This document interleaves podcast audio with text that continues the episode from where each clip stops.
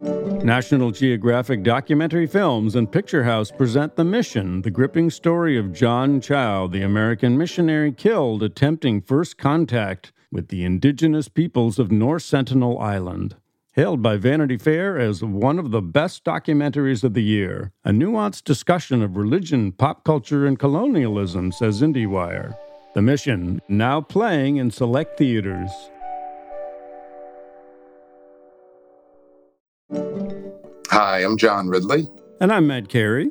And this is Doc Talk, a podcast where each week Matt and I we dig into the critical content being made by some of today's most outstanding documentary filmmakers, storytellers, and industry leaders, artists who are literally changing cinema and the world one documentary at a time. Matt, good to see you. How are you? Great to see you. I know uh, one of my favorite documentary filmmakers of all time is Errol Morris.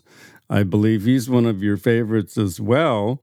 We were favored with Errol's presence for our very first podcast, where we got into filmmakers like Errol, who through their work had helped free wrongly convicted individuals. In the case of Errol, with A Thin Blue Line, getting uh, a man off of death row. But uh, you also had an opportunity to speak with Errol about his latest film, The Pigeon Tunnel. Yeah, when you talk about Errol being one of, I think, our favorite and, and, and probably one of people's favorite documentary filmmakers, obviously it's it's for the work that he's done, Thin Blue Line, Fog of War, films like that that really sort of excavate um, you know, people and and interesting moments in history. He's changed the language of cinema um, with recreations, although he calls them filmmaking. But to me, what was really interesting about Pigeon Tunnel, I, I, I don't want to say it was radically different from some of the other works that he's done, but it really laid into a space about creativity, about the truth and the lives that creators tell. And it's done through the story of an individual named David Cornwell that most people in the world would know as John Le Carre, the amazing spy novelist, um, the spy who came in out of the cold, Tinker Tailor Soldier Spy, on and on like that. Um, anytime you have an opportunity to speak with someone like Errol Morris, you learn so much about um, specifically documentary filmmaking, but creativity about truths, lives, perspectives, and um, and then other stuff. Errol's the kind of guy you just get other stuff in that conversation as well. It's a great conversation. Uh, it's one we had when the film originally premiered at the Toronto International Film Festival. But I'm so excited to be able to uh, present this conversation now on the eve of his new film, The Pigeon Tunnel, being broadcast on Apple TV Plus. Here's my conversation, John Ridley, along with Errol Morris. David Cornwell, who went by the pen name John Le Carre, was a master of the spy genre. Among his best known works were Tinker Tailor Soldier Spy and The Spy Who Came In From the Cold. The latter was adapted into a film by the really great Martin Ritt, and Cornwell is the subject of Oscar winning filmmaker Errol Morris's latest film, The Pigeon Tunnel. It's an honor and a pleasure to welcome Errol Morris to the show. Sir, welcome. Thank you. I feel more than welcome. Well, it's good to see. I will say this real quick. We met once years ago. I have no expectation that you would remember. We were on the Dennis Miller show together. You were quite the gentleman. So I appreciate it then, and I appreciate seeing you again. But, you know, for people who may not know John Le Carre, I certainly knew his name. I will be honest with you. I had not read any of his books, and I went back um, this weekend and saw The Spy Who Came In for the Cold which is incredibly powerful. Um, for people who don't know either John Le Carre and certainly don't know uh, David Cornwell, can you just talk a little bit about him and the fact that he had worked in intelligence and um, for the British intelligence, MI5 and MI6, which I guess are the equivalent of FBI and CIA over here. Good God, didn't I just make a movie about this? But, you know, for people who may not know and have wanted to have an entree into your film. What can I say about John Le Carre, he produced this extraordinary amount of espionage literature. He was fond of contrasting himself with James Bond. Uh, he says at one point in this movie that I just finished that in James Bond, we imagine ourselves as being like James Bond. In Le Carre, we thank God we're not like his protagonists he was a man who, in fact, was a spy. Uh, that makes him an interesting writer and an interesting character for that reason alone. And a person who wrestled with many, many personal demons throughout his life. My movie is in part about those personal demons and what I would call a struggle with history of what history means, what espionage means. I've never done an interview quite like this. Uh, at the very, very beginning of the interview, really before we had started, he starts examining, unpacking, if you will, the difference between interrogations and interviews. Is there any difference? Hmm. Well, I'm not sure. I remember being shocked during the interview, and I have thought about it a great deal ever since. What exactly is the difference between an interrogation and an interview? You know, you talked about, and you coming into your interviews, and obviously this has worked very well for you in, in your history, that you come in and you, you don't know. You don't know what that question is, and you don't know where you're going to begin. And it's an exploration, if I'm understanding correctly, for you of what that subject matter is. So, did you feel that there was a difference in this story where there were many things that were about creativity, about the nature of creativity, about the nature of storytelling that made it more of perhaps not an interrogation or an interview, but a conversation between two individuals who spent their lives searching for variations of truth. Spent their lives searching for something, maybe including truth. When you talk about Cornwell, he seems to be very cynical about the spy business, about the world. He talks about governments inventing the enemies he needs. Some of that comes from, if I understand correctly, the fact that post World War II in Germany, he saw a lot of individuals who he considered to be Nazis kind of walking around and in positions of power that, that we don't have to we don't have to consider them to be Nazis. They were Nazis. Well, you know, there was a question posed to you. You know, it, what, and I don't want to go down a pigeon tunnel in this conversation, but I am kind of curious the difference between a Nazi and an ex-Nazi. If it was someone were talking to me, I'm a person of color. Someone that was a Confederate, were they always a Confederate? You're talking to a Jew here. There is no such thing as an ex-Nazi. So these folks, that cynicism then, let That's me ask not you cynicism. this way, is coming from a, it's reality? Closer to it than cynicism, if there is a sort of opposition here. I found one of the most shocking things in the pigeon tunnel. So David is a young spy in Bonn in 1960, 61. And he finds out that many of the highest, most important figures in the Bundesrepublik are Nazis. Or if you prefer, I'll use the term you suggested, they were Nazis. They're ex Nazis. Uh, I found it amazing that Hans Globke was one of the highest officials in the new German government, wrote the Nuremberg laws. Okay? The Nuremberg laws were the beginning the beginnings of the Nazi campaign against the Jews. And if you like, they enabled all of these extraordinary uh, excesses, say genocide, for example, as an extraordinary excess. Uh, they enabled all of this actually to proceed. So, um, at the heart of David, it's interesting that you call him cynical I think he's far less cynical than I am, for example. Well, you've mentioned that. You talk about his literally cosmology. And you mentioned that it was an interview, I think you said your your cosmology was different than his cosmology. That for you, going under the covers, and I say this quoting, just kind of sucking on your thumb and letting the world sort of fall apart around you, that you're cynical enough maybe you don't see a better world. For me, where I'm trying to get with this cynicism is that, you know, James Bond, Dr. No as a film was 1962. Spy Who Came In From the Cold was published in 63. This is before the Kennedy assassination, before the major buildup in Vietnam, certainly the Pentagon Papers. We were not a cynical, necessarily, nation at that time.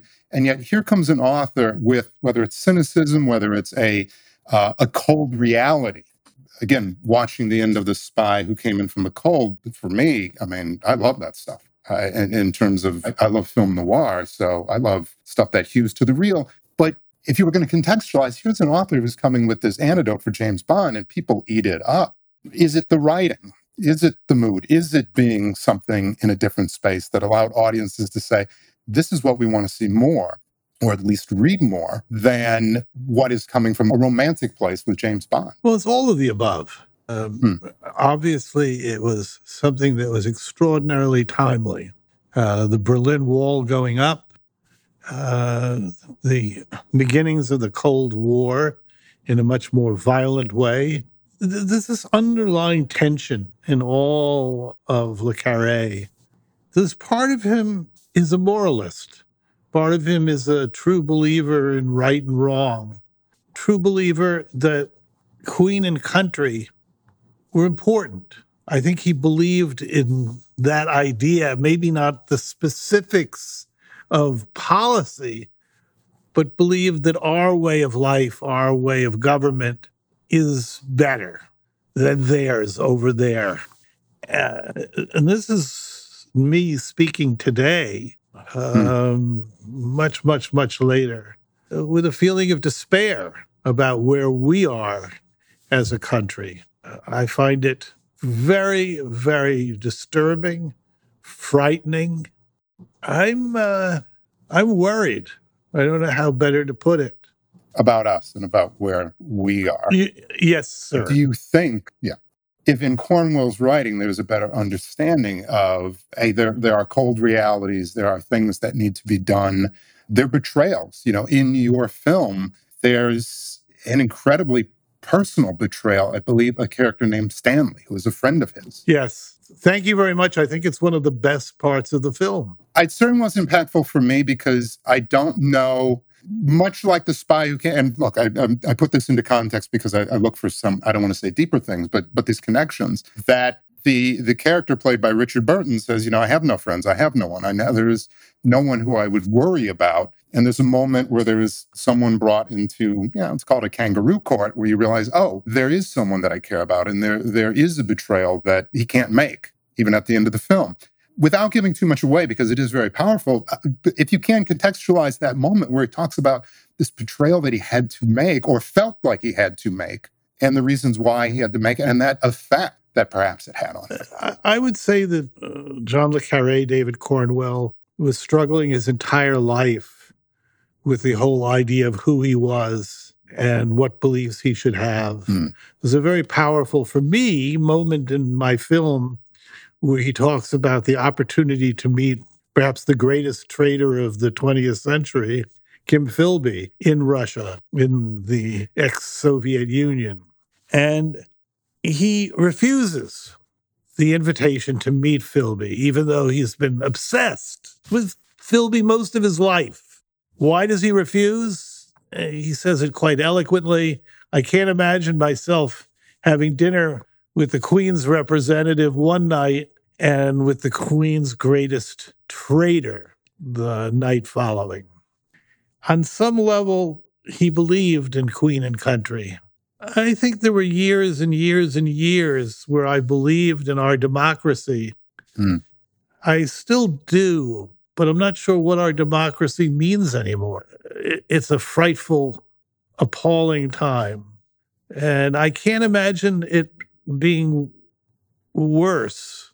I was sitting next to someone from the Telluride Festival on the plane back from Colorado. And he was asking me, well, what do you think was the worst moment in American history recently? Was it Trump or Bush? So I had to think a little bit. Well, let me think about this. Let me see. And I finally said Bush. And he seemed immensely pleased. He said, Well, you're the first person who I've been able to get him to say that. And it's also what I believe. I don't know. There's no war in Iraq or Afghanistan ongoing at the moment. Uh, there's no war in Vietnam, which I demonstrated against as a young student in the 60s. The Trump administration has been not an administration of incredible violence. It's hard. when you're talking about calumnies to pick the worst or the, if you like, sorry for the air quotes, the best one. I've just finished another film, or I'm in the process of finishing another film called Separated about the policies of separating families at the southern border, which is something that was a hallmark, if you like, of the Trump administration. In the rogues gallery of what's worth, I don't know, there's a lot of bad stuff out there. There's bad stuff out there, and there is, and I want to bring this around to, to, to your film, but there are conversations in your film about inventing the enemy that we need. We spent many years, again, as a person of color, I think we've invented a lot of enemies. But if you were going to have those conversations about Bush versus Trump, is it fair to say that Bush was embracing created enemies overseas and that Trump, perhaps the difference is that he's creating, or some may say, that he's creating enemies here at home? And those divisions, even now, when we look at the election that's coming up, um, it's trans folks who are the enemy. It's um, critical race theory that's the enemy. It's LGBTQ plus that's the enemy. Well, is you know, just... you know, the only thing I want to see outlawed is heterosexuality, because almost all all of our problems derive from heterosexuality. Eliminate that, and everything will be much better. Uh, I, I've got two amazing kids. I don't know if I would agree completely I that. have I have one amazing kid, and I once who who's now 36. When he was 35, I told him I, uh, I believed in abortion up to the age of 35, and he said, "Well, you're not leaving yourself much time, are you?" Can I talk about is a slight segue? And I do. I think this is important to talk about because it is very central to Cornwell's story. If we're talking about family and we're talking about parents and things like that, um, his father, Ronnie, is so central to his story. Cornwell describes him in the film, which I kind of like that turn of phrase, not just as a con man, but as a confidence trickster. If you can, just a little bit, talk about who Ronnie was and why, you know, our lives are driven by the hugs we get or the hugs we don't get, but why he was important to Cornwell in this story. Uh, Ronnie, uh, it occurred to me fairly recently, is a Trump like character. Hmm. Um, when you say confidence man, trickster, let's simplify it. How about compulsive inveterate liar? And in that sense, of course, he reminds me of uh, our ex president of the United States. I don't know what it would be like to grow up with a father like that. I grew up without a father. My father died when I was two years old of a massive heart attack. Mm. I uh, sometimes wish I had had a father. I had an extraordinary mother, thank God. Um, Ronnie was a fantast. He created these imaginary worlds that he lived in. And he also created an incredibly unstable world with mothers, wives leaving in the middle of the night. Uh, he was incarcerated many times during David's childhood there was a kind of magic to Ronnie, a larger than life character, but also an instability and a kind of insanity to it all that obviously infected his young son. I want to get into. I we've all seen well, your work. I, I can tell you what I like about the movie. Why not? Because I don't want to simply describe. But, but, I wonder. I, I don't want to describe Le Carre's life. I made the damn movie. Go see it if you want to learn about it. I can tell you why it interested me. Uh, okay, tell me tell me why it interested you. But I do want to transition to what interested me, which is not just the subject of the film, but how you put this together. But tell me what interested you, because they may these two questions may dovetail. Could happen um, that he embodied an idea about truth and about history that I agree with. And he said it really quite eloquently. My entire movie comes from this one book, The Pigeon Tunnel, except for one scene, which comes from a novel which I very much like called The Secret Pilgrim. And he's talking about the inmost room the, the usual Le speech about spies being squalid creatures, amoral, blah, blah, blah. But Smiley is lecturing. Smiley is his central character in Tinker Tailor uh, and in many, many, many other novels. Uh, Smiley is lecturing and says, at the end of all of your excursions and spying, espionage, whatever, you're looking for the inmost room for an explanation of why. Who are we? What does it mean? And it's a very disturbing and dark moment, which I love, where he says at the end of all of our travels, we come to realize that the inmost room is bare. Hmm.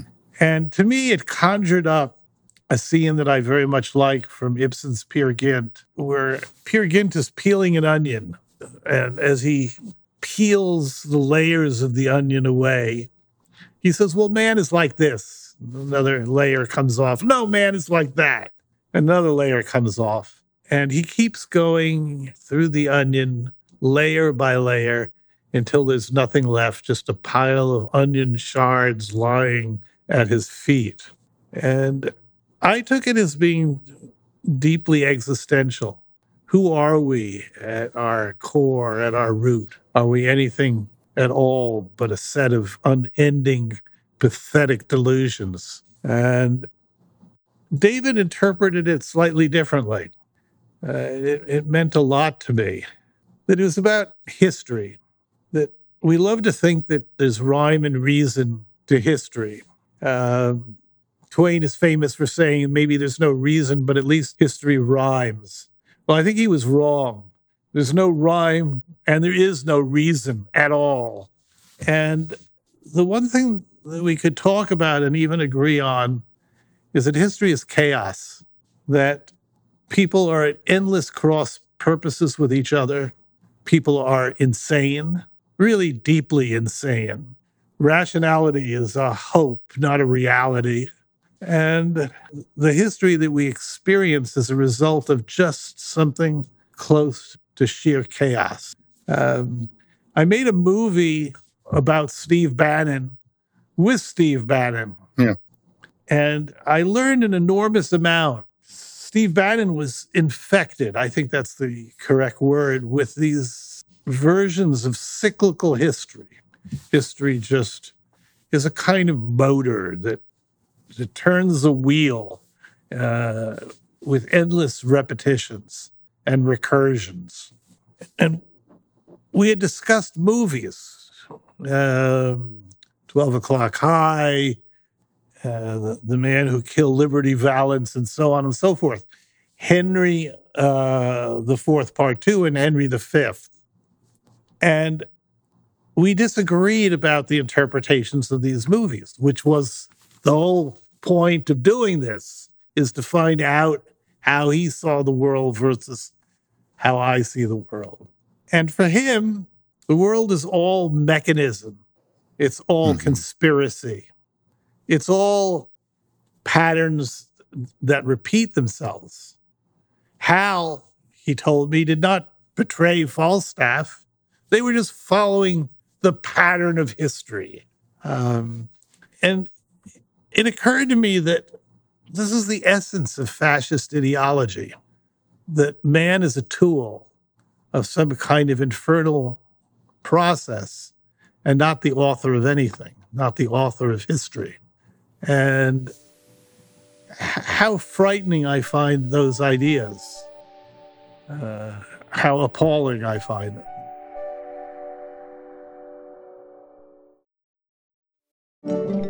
National Geographic Documentary Films and Picture House present the provocative new film The Mission from Emmy winning directors Amanda McBaine and Jesse Moss. The Mission tells the gripping story of John Chau, the young American missionary killed attempting first contact with the indigenous peoples of North Sentinel Island, examining how Chau's youthful thirst for adventure became a fatal obsession hailed by Vanity Fair as one of the best documentaries of the year.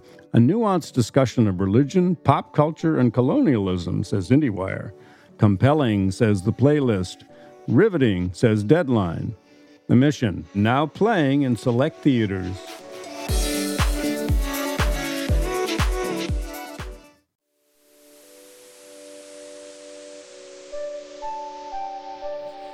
But you, let me ask you a question. You you say there's no rhyme and there's no reason to history, to the past, to things that were going on, but there's so much of your career that is about trying to get to something, some kind of a truth, some kind of understanding. You talk about whether there's objective truth or things like that. Um, you have a quote from a favorite film of mine um, out of the past, Robert Mitchum, talking about, you know, I'm, I'm in the frame, but I need to go in and find the picture. Um, which is active. That's proactive. I'm going to find something. If there is no well, you talked truth there, I, I would um, never say such a thing. Do I believe in truth? Yes, I do. Um, Hmm. eh, People get hopelessly confused about these issues um, for reasons that are a little obscure to me. I spent three years investigating a murder in Texas. Um, I made a movie, The Thin Blue Line. I Hmm. used various scenes in order to help the audience understand the underlying issues. And what was the underlying issue? Who killed the cop? This is this is a very kind of simple version, if you like, not that simple, but a, a simple, a simpler version of trying to uh, uncover the truth. Because uh, a Dallas officer on a lonely road in West Dallas on a cold night stops a car. The driver uh, puts six bullets in him. He dies on that roadway. Who held the gun? Who pulled the trigger? Who shot the cop? This is not relative. I don't want to hear about Rashomon. Fuck Rashomon. I want to know underlying who shot the cop. And someone did it. It's not subjective. It's not up for grabs. It's not something that you can resolve by polling a committee. There's an underlying reality that we all live in and a world we all live in in which things happen. But that's different than talking about, you know, whether I think that history is a machine. These are different kinds of questions. there are different kinds of questions, and I don't want to stray too far from um, Pigeon Tunnel because that is your new film. Um, I, I quite enjoyed it. Let me ask you this, and just about uh, Cornwell and creativity. There is a lot in this film that is about the nature of creativity, um, about the fact that uh, a lot of his search for truth and lies or an understanding of truth based on Ronnie, based on his life, based on um, things that he had to do that fed into that. um, I would certainly say that he's an artist. So there was a moment in these conversations where he asked you whether or not you thought that he was an artist, and you felt like it wasn't your business to to say whether it, it's it's art or whether it wasn't art, and that maybe he was just ultimately looking or maybe afraid of being a huckster like his his father. I am asking you to sup- uh, make a little bit of supposition, but I found the film really powerful in terms of that creativity. when you you. talk about in that room, there's nothing there. You get to that room, there's nothing there. He talked about interviews where he did not necessarily like to give interviews. You mentioned that in your opinion, he gave a hell of a lot of interviews, but it's like being a ma- magician. And if you see that trick up your sleeve, well, there's nothing left. Um, do you feel like that actually the nature sometimes of being an artist is being a trickster and having a shtick that goes about the good and make it great? You know, Banksy, is he a good artist or a great artist? Does it have a little bit of a shtick? In talking to Cornwell, do you feel like maybe that's what elevated him a bit? Is having that something that separates him from being just good to being great. There's much that you do in your films that were certainly everybody knows how you feel about uh, reenactments and talking about oh here's this thing that people shouldn't have done shouldn't have done well you made it into a thing is it not being a little bit of a trickster sometimes that elevates the good individual from the great artist Well, first of all, I never call them reenactments or recreations. hmm I always thought well, why in hell am I a documentary filmmaker? It seems at best some debased form of filmmaking. Why am I doing this? Um, and the best that I could come up with might not be any good anyway, but the stakes were low enough that I could experiment. and I had the luxury every single time I made a film of reinventing how that film could be made. Um, I ran afoul of the documentary police very early on in my career because I did things that you weren't supposed to do. Good, good for you, Errol. Um, I did things that were considered to be uh, illegitimate in terms of documentary filmmaking. Uh, the and I'm going to refrain from using the air quotes because I hate them, but the reenactments and the recreations in the Thin Blue Line uh, were the perfect example of that. Um, but they weren't recreating or reenacting anything. What they were doing is forcing you to examine the nature of the case. Often, mm-hmm. what you are looking at is clearly told to the audience as being untrue or possibly true, possibly untrue. You have to figure out whether who shot the cop, were there one or two people sitting in the car that night? How does the evidence reflect on these various uh, alternatives? Forcing, hopefully, the audience to entertain the same kinds of questions, maybe in a similar, simpler form that I had to entertain while investigating a murder. Um, yeah, have at it. Uh, let's, if you don't mind, I would like to have one more. I don't want to call it a question, but all of us are only as good as our collaborators. One of the collaborators that you worked with many times, and certainly on this film, is Philip Glass. Um, just talk about for you working with him, and in particular, what he may have brought to Pigeon Tunnel that was very unique. Uh, Philip is great. I mean, uh, truly great composer, one of the major composers of our last century, and maybe in, includes this century as well. I um, had been a fan eh, from probably my early 20s. I went to a legendary concert that he had at Town Hall. And when we started editing The Thin Blue Line, I used scratch tracks from Philip Glass, principally a cue called facade. And it worked so well, so extraordinarily well. I kept saying, I better find someone who can write like Philip Glass. And then, of course, there's the obvious conclusion better get Philip Glass himself. And it was very difficult. He didn't want to look at the movie. It took a long time even to get him into a theater where he could watch a rough cut. Um, but the minute he saw it, he agreed to write the music. And he's been a friend and a collaborator for a large part of my life and someone who I vastly admire.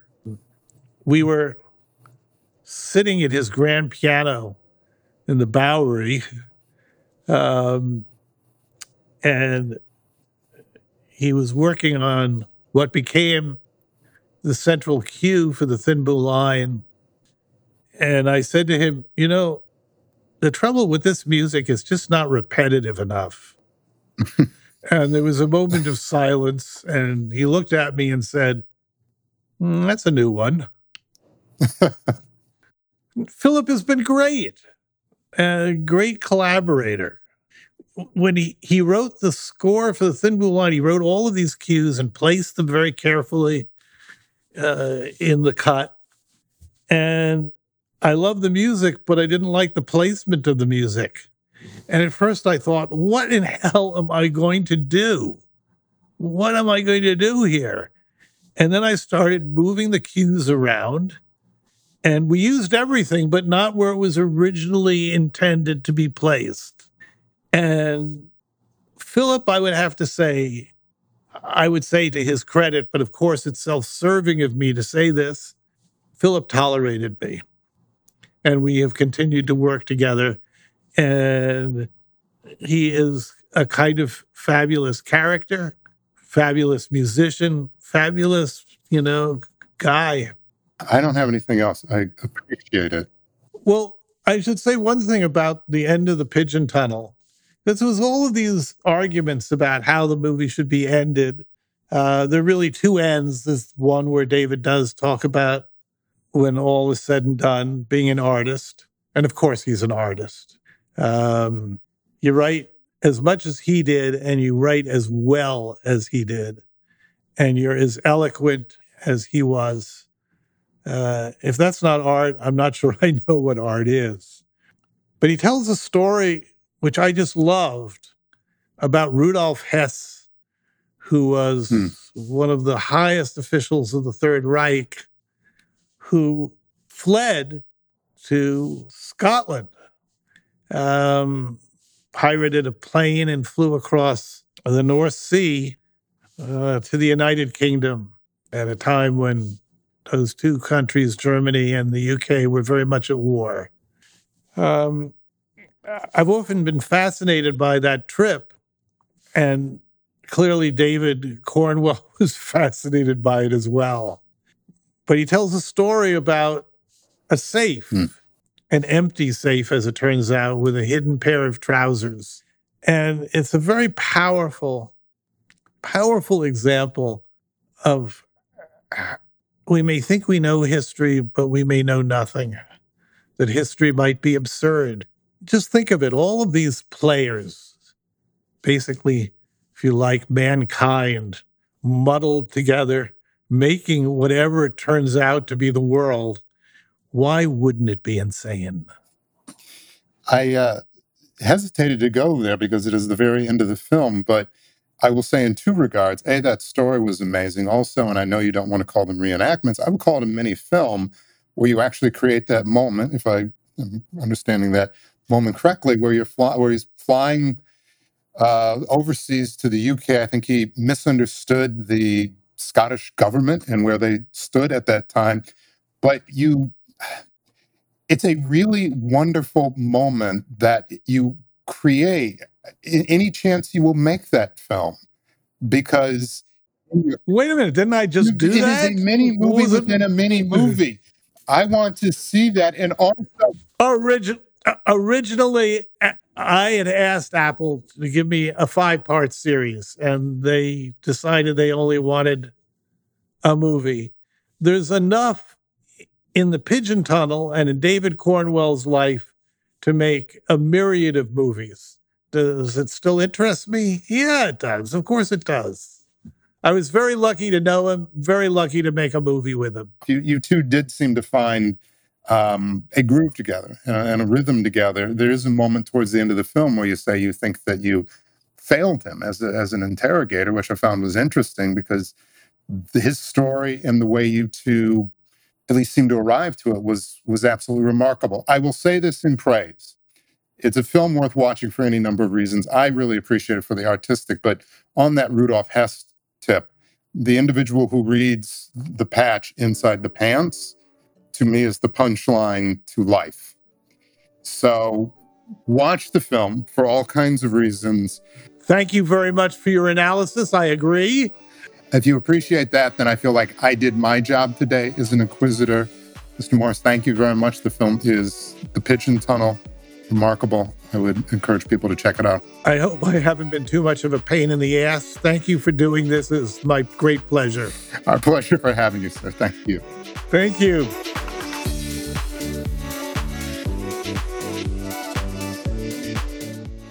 The film is The Pigeon Tunnel. That was the director, Errol Morris. And the film will be premiering on Apple TV Plus.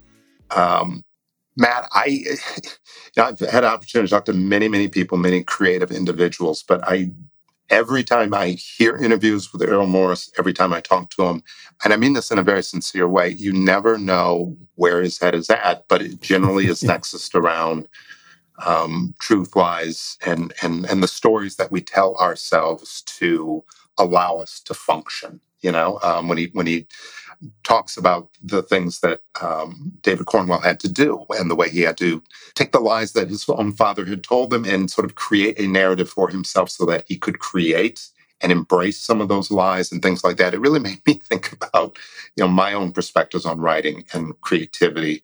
And then certainly in your interview, he does it in a way that has true impact when he really broke down these stories of these individuals um, and then found out the truth about this individual, Randall Dale Adams, and that there, there, as people say, there's one side to the story, there's another side to the story, and there's the truth. I think there are few people who have the ability to get to the truth the way Errol does. Well, I applaud you for your interview because you, you never quite know where Errol is going to go or how he's going to respond. He he did an interview recently with the New York Times, and I think the New York Times interviewer was so kind of exasperated. He put a headline on there to the effect of, Here's my interview that Errol hated. so they, I think yours went far more smoothly, but you can well, see the. You know, I'll, I'll be honest. It, it is. I think it's difficult when you, you know, look. I'm I'm looking down. I'm looking up at, at, at someone like Errol, but you know, you know the questions that you're going to be asked, you know how they're going to be asked.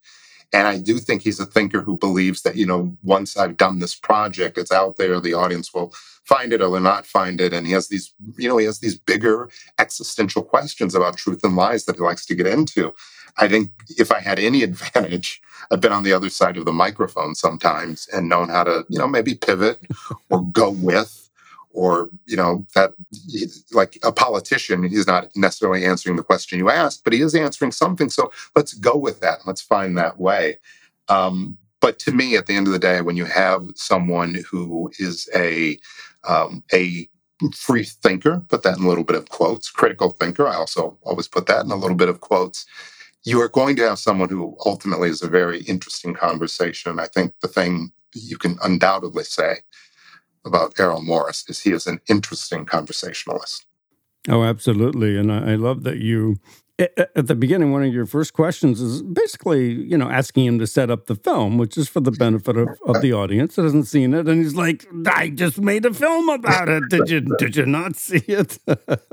I wasn't expecting him to say that, but you know, again, but that I have to be honest. My inner self, every time I get a question, I, my inner self reacts very similarly. It's like, okay, we have to start at the, gym. you know, it's it's like when you're walking around with your, um, you know, 20, 25 year old kid, um, and somebody says, "Oh, tell me about your child." It's like, oh, I don't want to go through 25 years. You know, it takes so long to make a film. You're with it every day. Yes, you love it. Yes, it's right there with you. People ask you about it. You're like, oh, can we talk about the 25 year old? I don't want to talk about the two year old. Uh, I'm here with them now. But I, you know, listen. To me, it, it, it really is. I think one of the things, and I and I've said this before. One of the reasons I really enjoy working on this project, um, our doc talk with you, Matt, is that I do think that you're the individual. You will go in, you will get those facts and figures, you will go and dive as a journalist to get the information that you need. And I'm just, you know, I'm sort of, and again, I say this very carefully. I'm not, I'm not of, uh, uh, I don't have the lineage, the, the length of career of Errol Morris, but you understand what it's like to be asked questions and you kind of roll with it and say, okay, I know there's some answers I want to get out of you and we just got to figure out how we're going to we're going to get you to understand that I want you to get them. And it, it turned into a conversation that I really enjoyed, and and um, it was for anyone who's uh, keeping score. That really was the first conversation that you and I had for Doc Talk. We broke it into a couple of parts because that first part that you did was just so powerful. And then uh, we wanted to save the second part for the premiere of Pigeon Tunnel, Errol's new film but it's kind of nice to look back on this and see um, you and I we survived it at least this far. Yeah, we have. We've got uh, more than a month uh, experience between us now on this, so we're almost uh, can call ourselves veteran. Well, you already were a veteran of of podcasting, but uh, in terms of us working together, and next week we've got another uh, new film to present. This is Bobi Wine, the People's President which is uh, really one of the most acclaimed films of the year, premiered at Sundance, and is a documentary about Bobi Wine as a Ugandan pop singer and very popular in this country and I think throughout many parts of the world, certainly Africa. And he became a politician and dared to run against General Yoweri Museveni, who's, for those who don't know, is the dictator, who's been ruling Uganda for well over 30 years, really about 37 years. And Bobi Wine took him on at great personal risk. And it's a fascinating documentary that's going to be on our next episode of Doc Talk. Amazing. Looking forward to it. Matt, thank you as always. Appreciate you. Good seeing you. And we'll see you next week. Great. See you then.